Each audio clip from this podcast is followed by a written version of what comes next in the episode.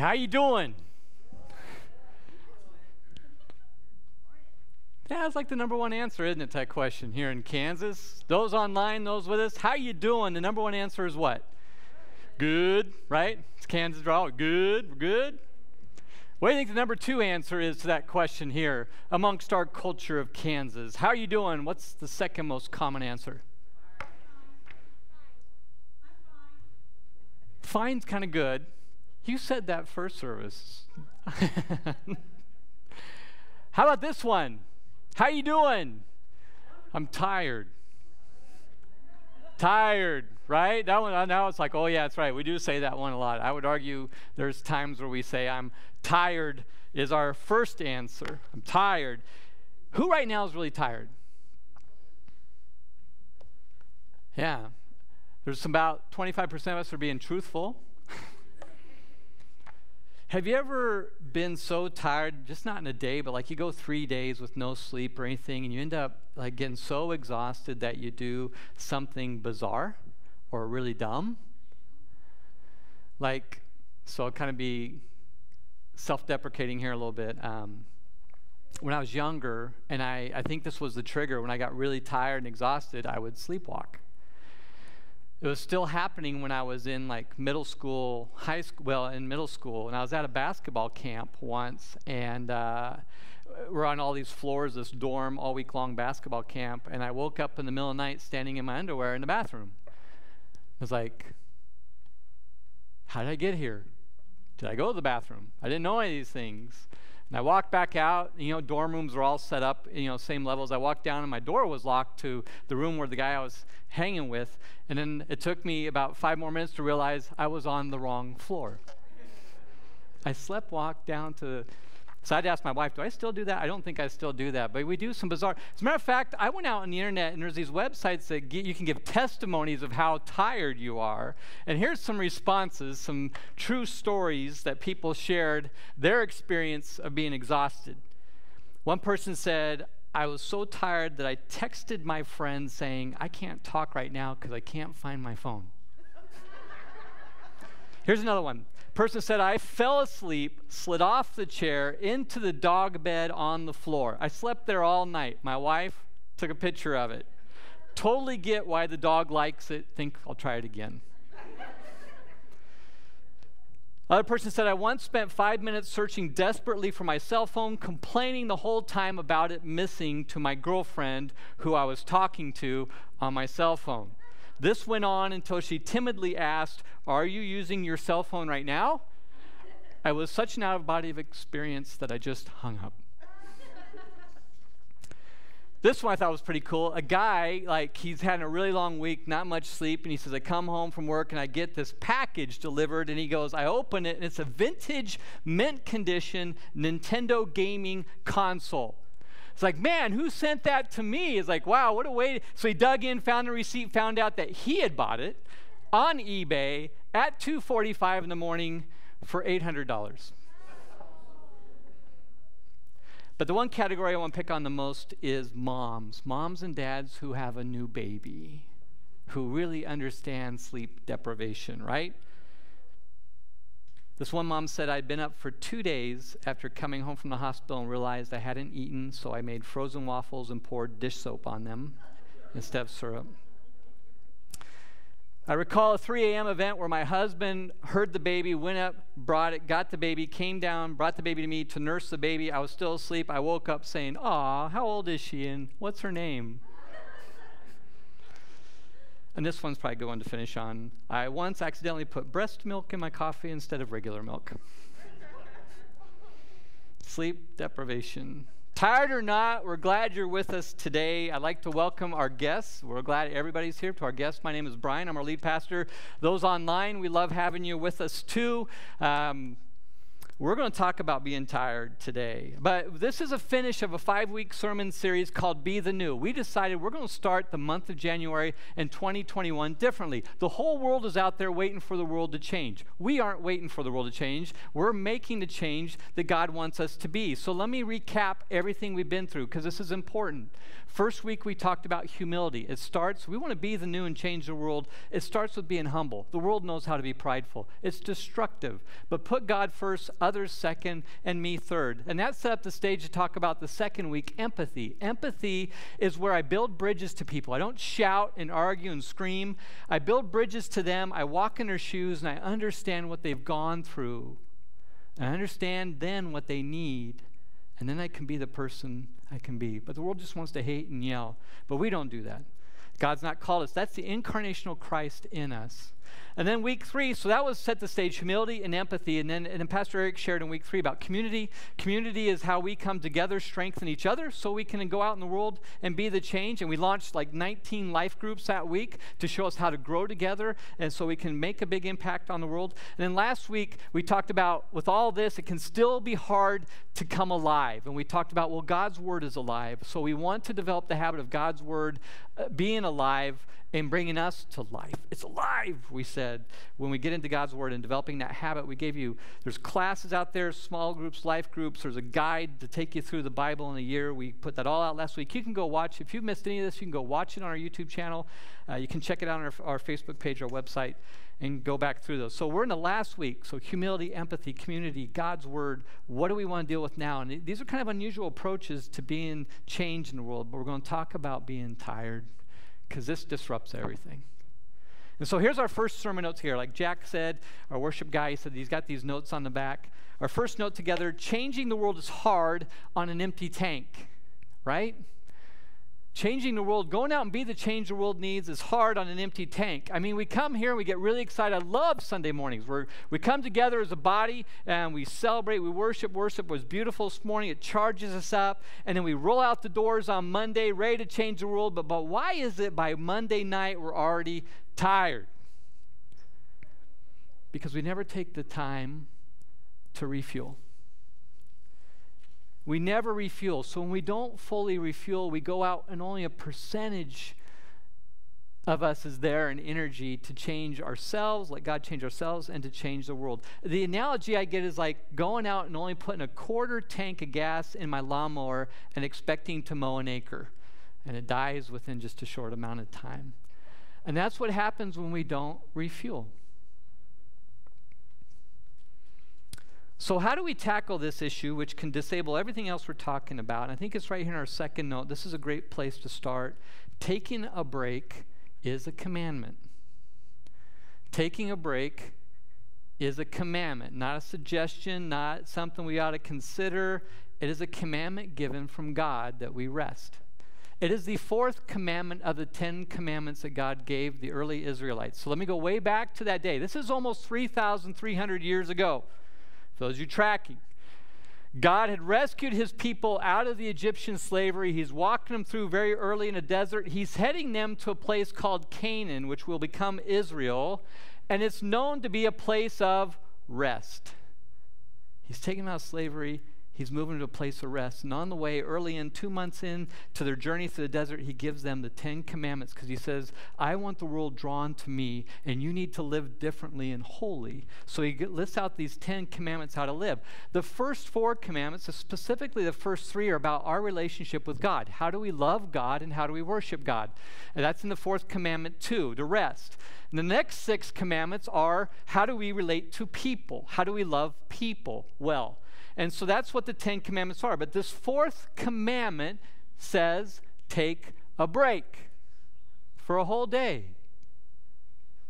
And this is in Exodus chapter 20, starting in verse 8. Let's read this together because in Exodus chapter 20, it spells out all these commandments in detail. And actually, this is this commandment gets the most language. It's the biggest written commandment of all of them.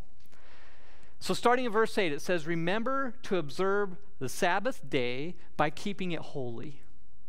You have six days each week for your ordinary work, but the seventh day is a Sabbath day of rest, dedicated to the Lord your God.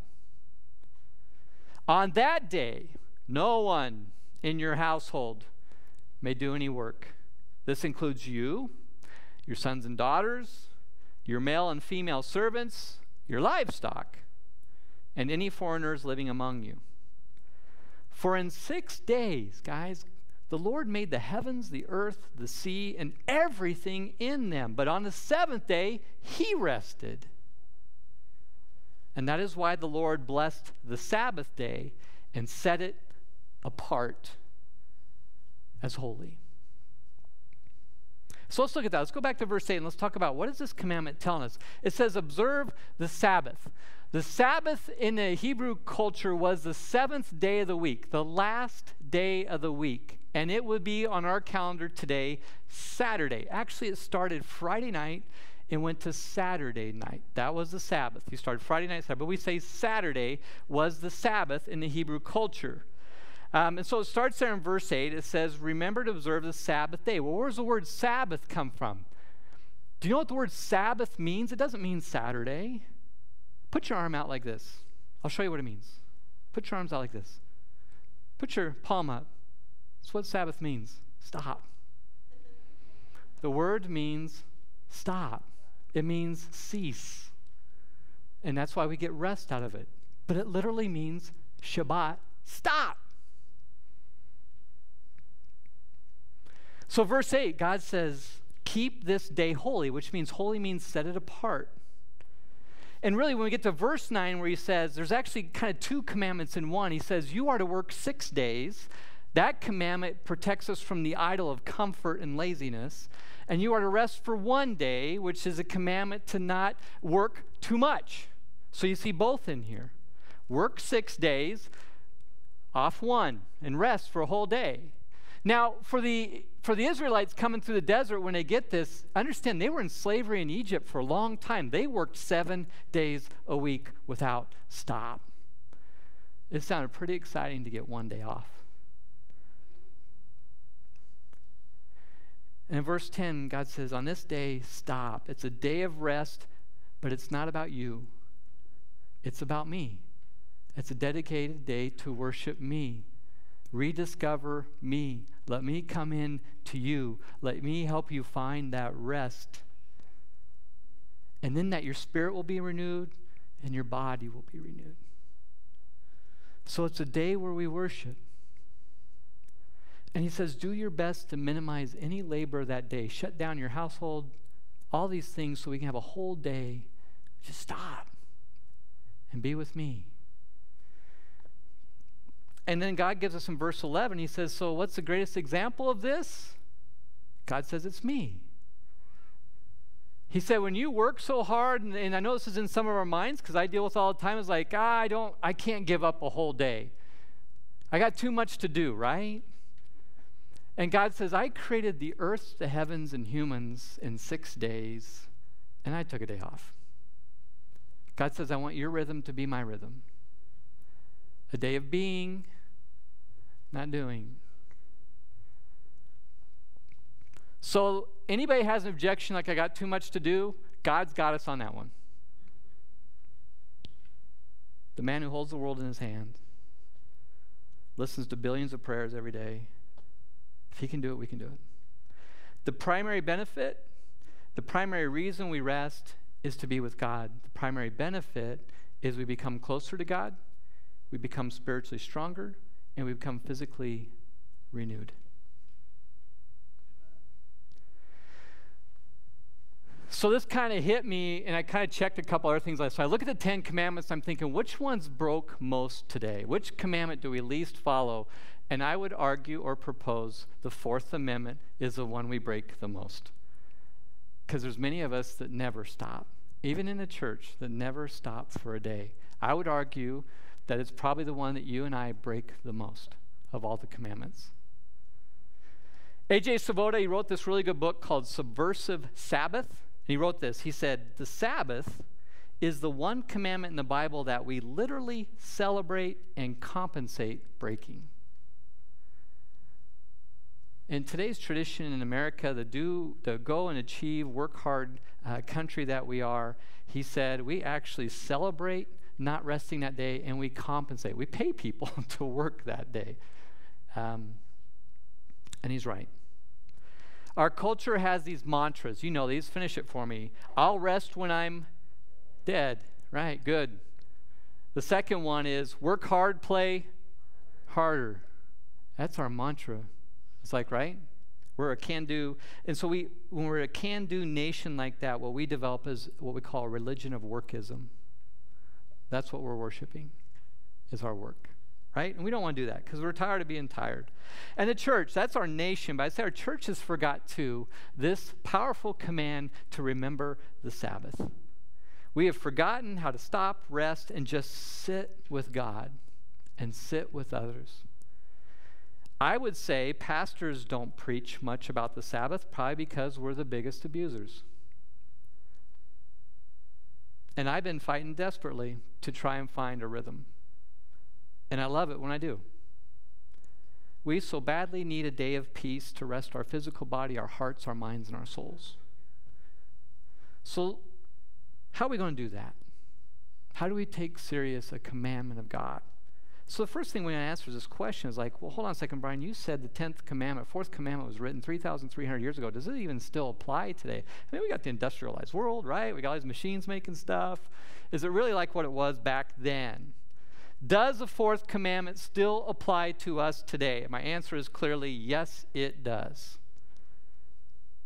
But I want to tell you that the Sabbath is much bigger to us today than a single law that was given to the Israelites 3,300 years ago. The Sabbath is so much bigger today to us than that simple law given because of one man. Your next sermon note. Jesus radically changes our view of the Sabbath.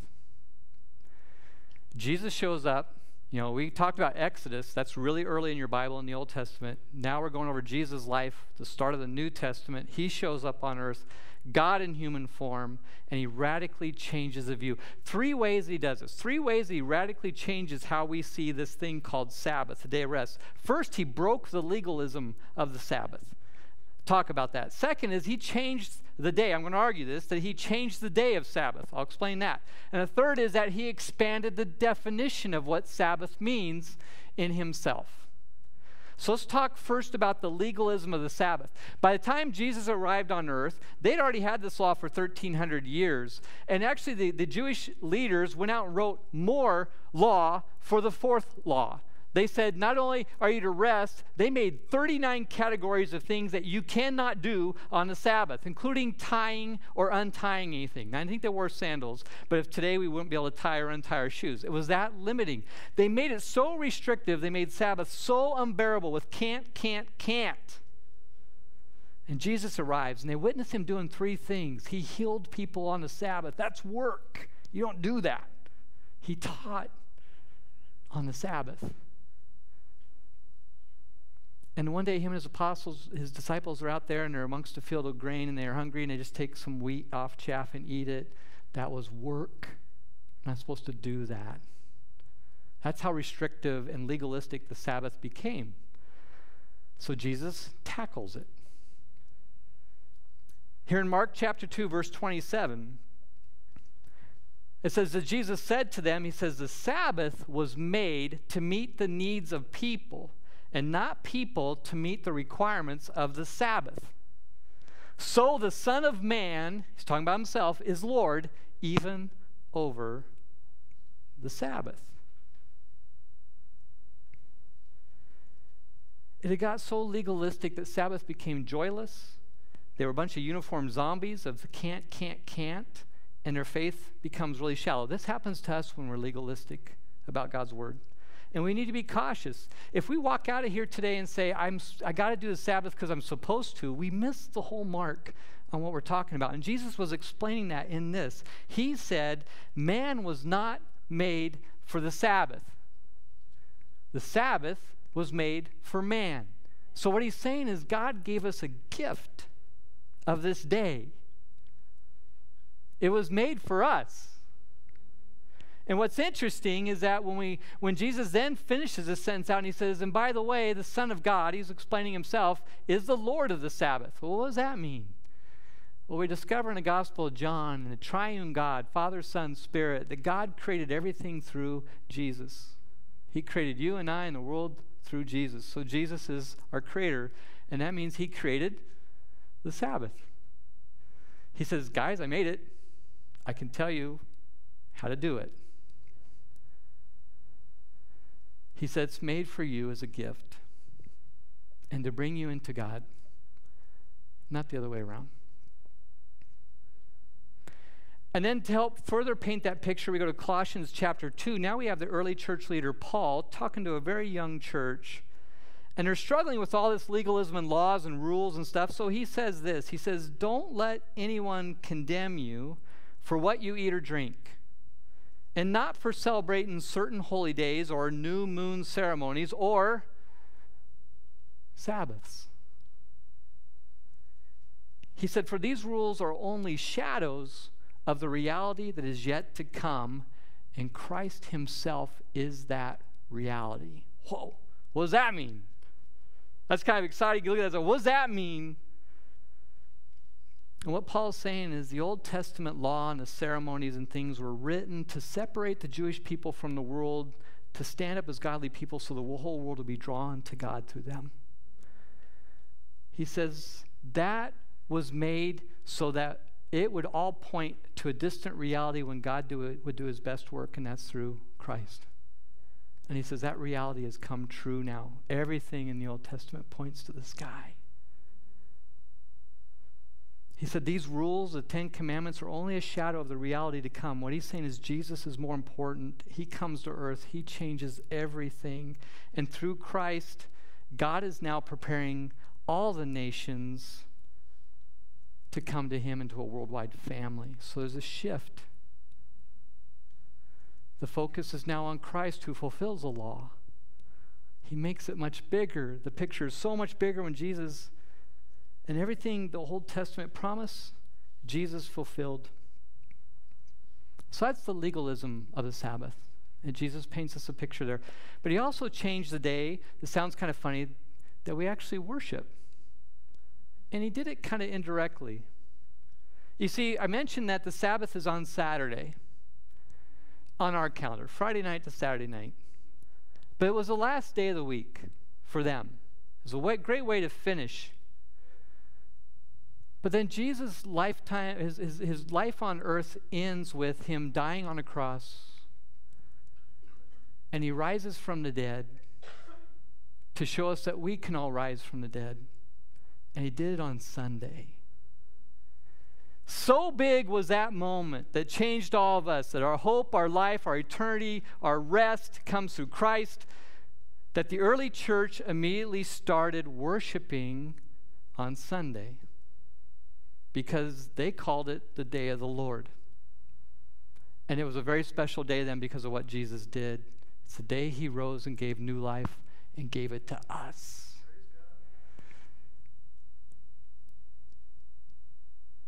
And so what happens over time is that becomes the Sabbath day. That's the day they start. It actually, that day, Sunday, when they moved their worship to that to celebrate the Lord rising, was actually the first day of the week, right?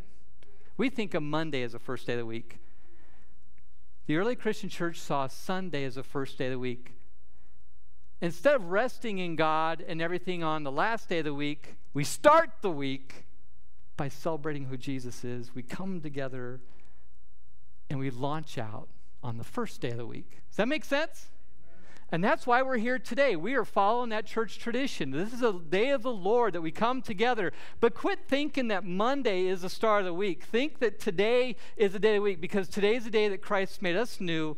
We energize, we, this is our launching pad on Sunday to go out all week long.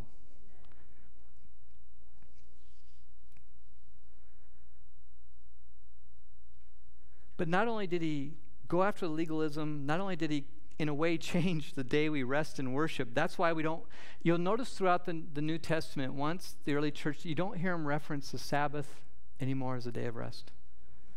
The focus comes to Sunday. But Jesus did one more thing. He expanded how we view the Sabbath, this day of rest. Jesus said it's still really important. He never shot it down. He said, so important that we reserve a day and we go back to God.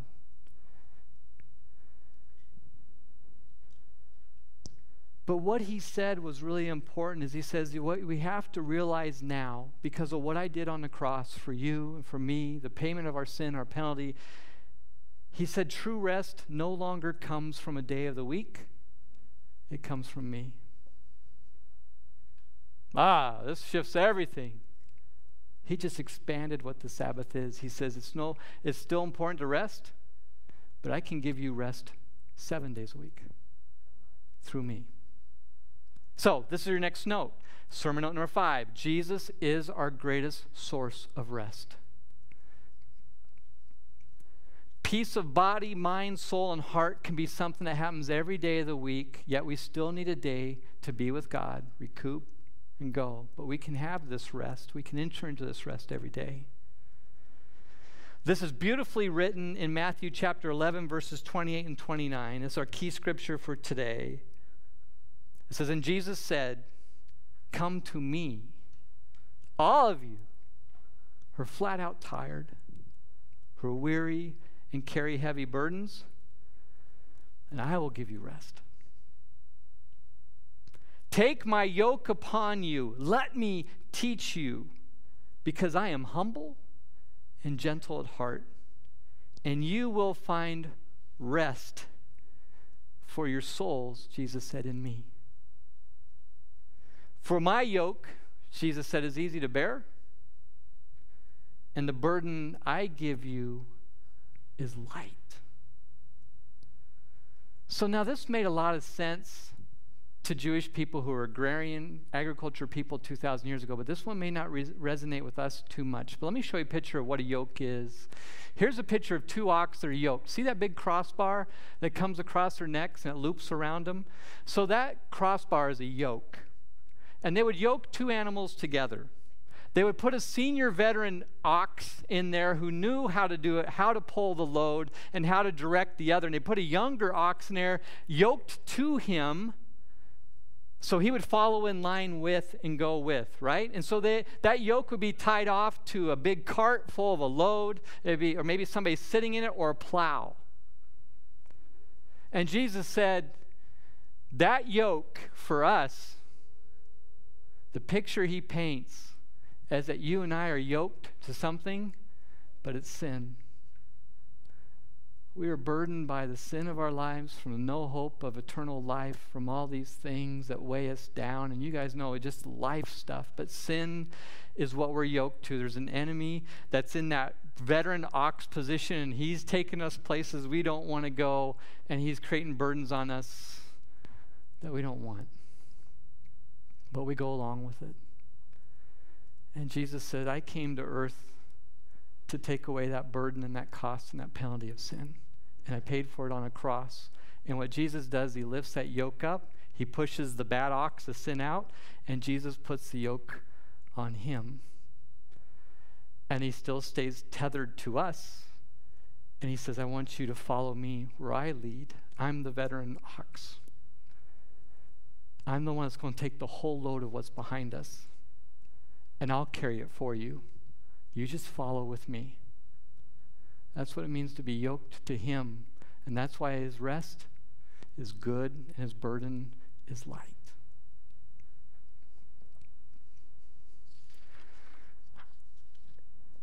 There's a neat explanation of this in Hebrews chapter 4. It says, So God's rest is there for people to enter. God's given us that rest, but we have to come to it. But those who first heard this good news failed to enter because they disobeyed God.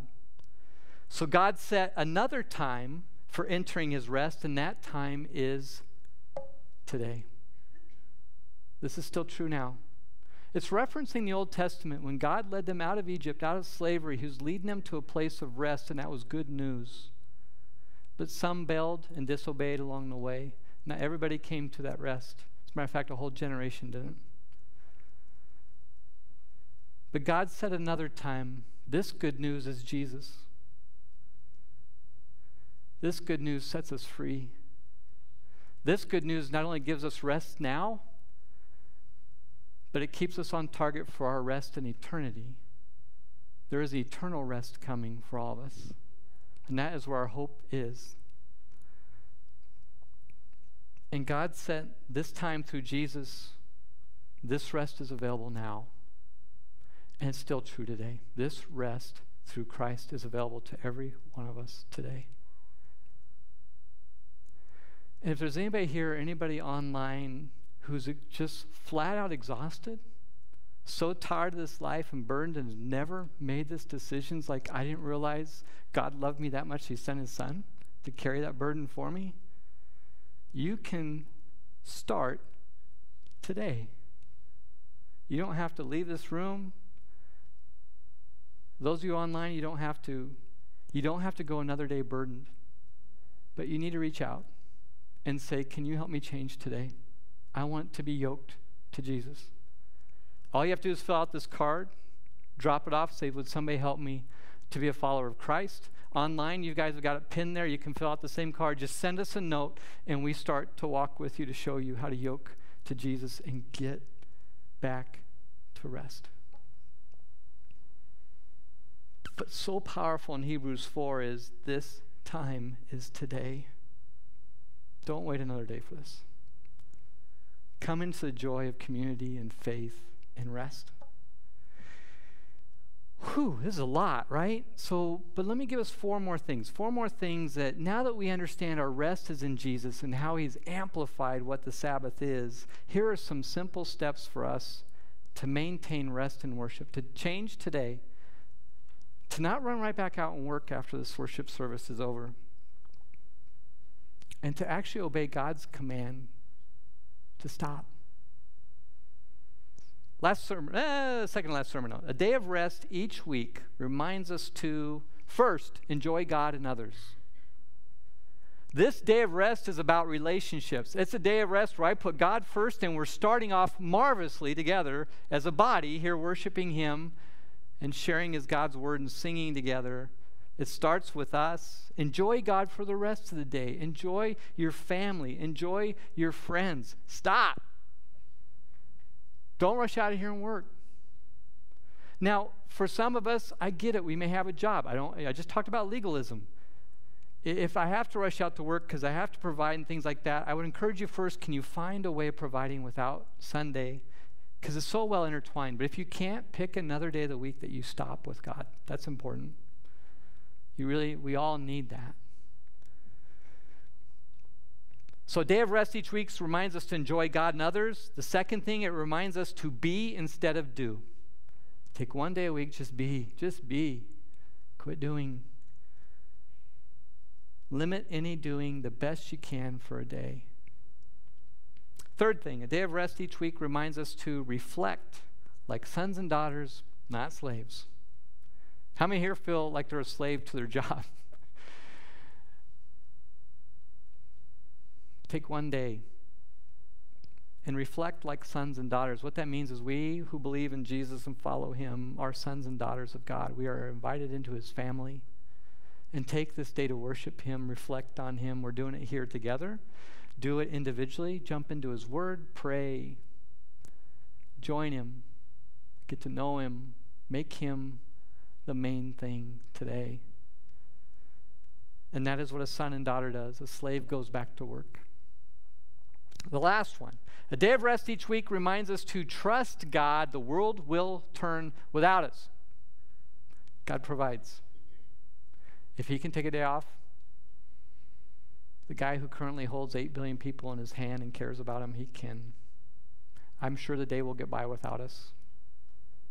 I'm sure God will take care of that. Trust Him to provide. Trust Him to provide the income and the things you need. Trust Him to take care of your business. And maybe this our suggestion too is take a break from social media for a day. Because it's so hard to be with God when we're distracted by what's going on in the world. And maybe taking a break from that for a day. So let's finish with this last note. Fire up. Here we go. It's time to go running out of here and go take a nap, right? And join God for the day. So here's our last note rest, renew, and refill because the world needs us. This is the first day of the week today. I want you to feel that.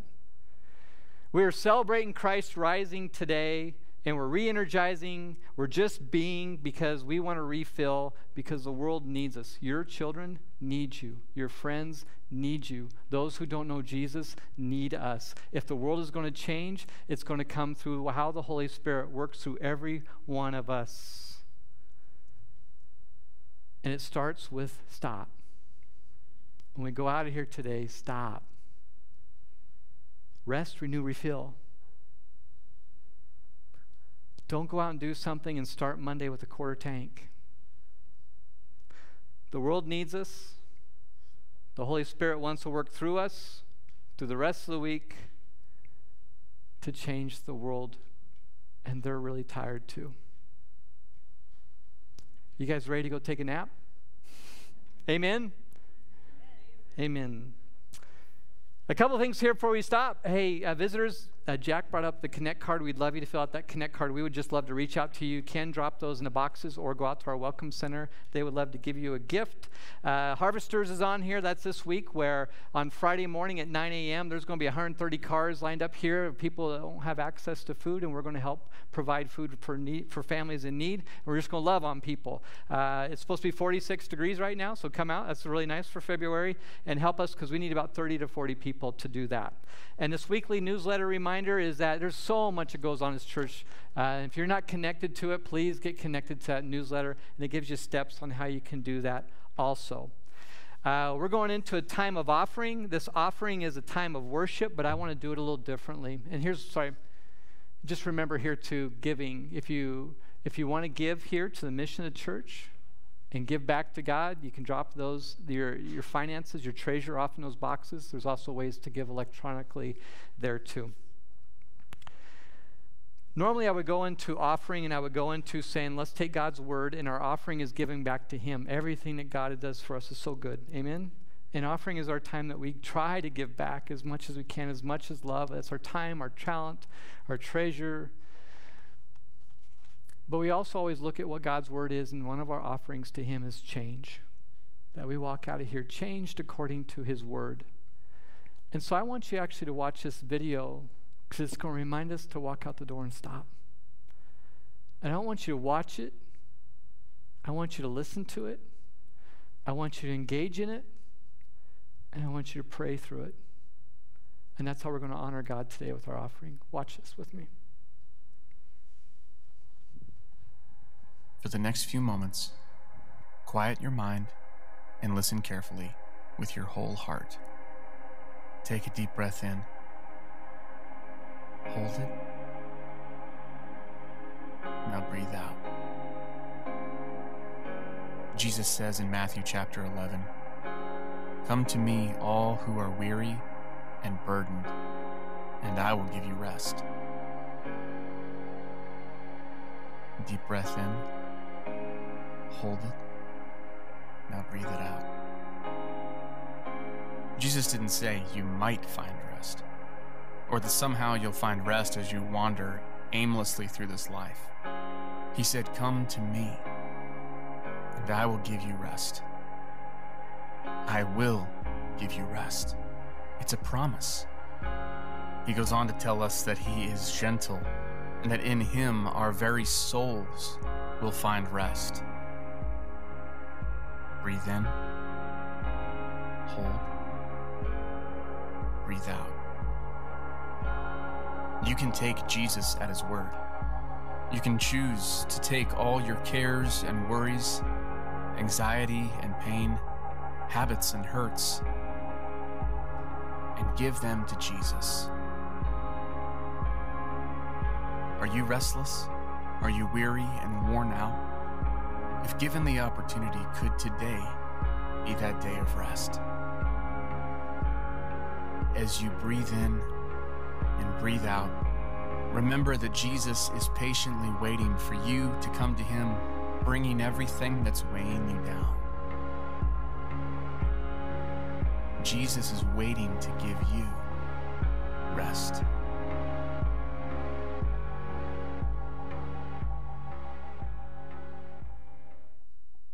Hard to do, isn't it? Take a breath like that. Stand with us.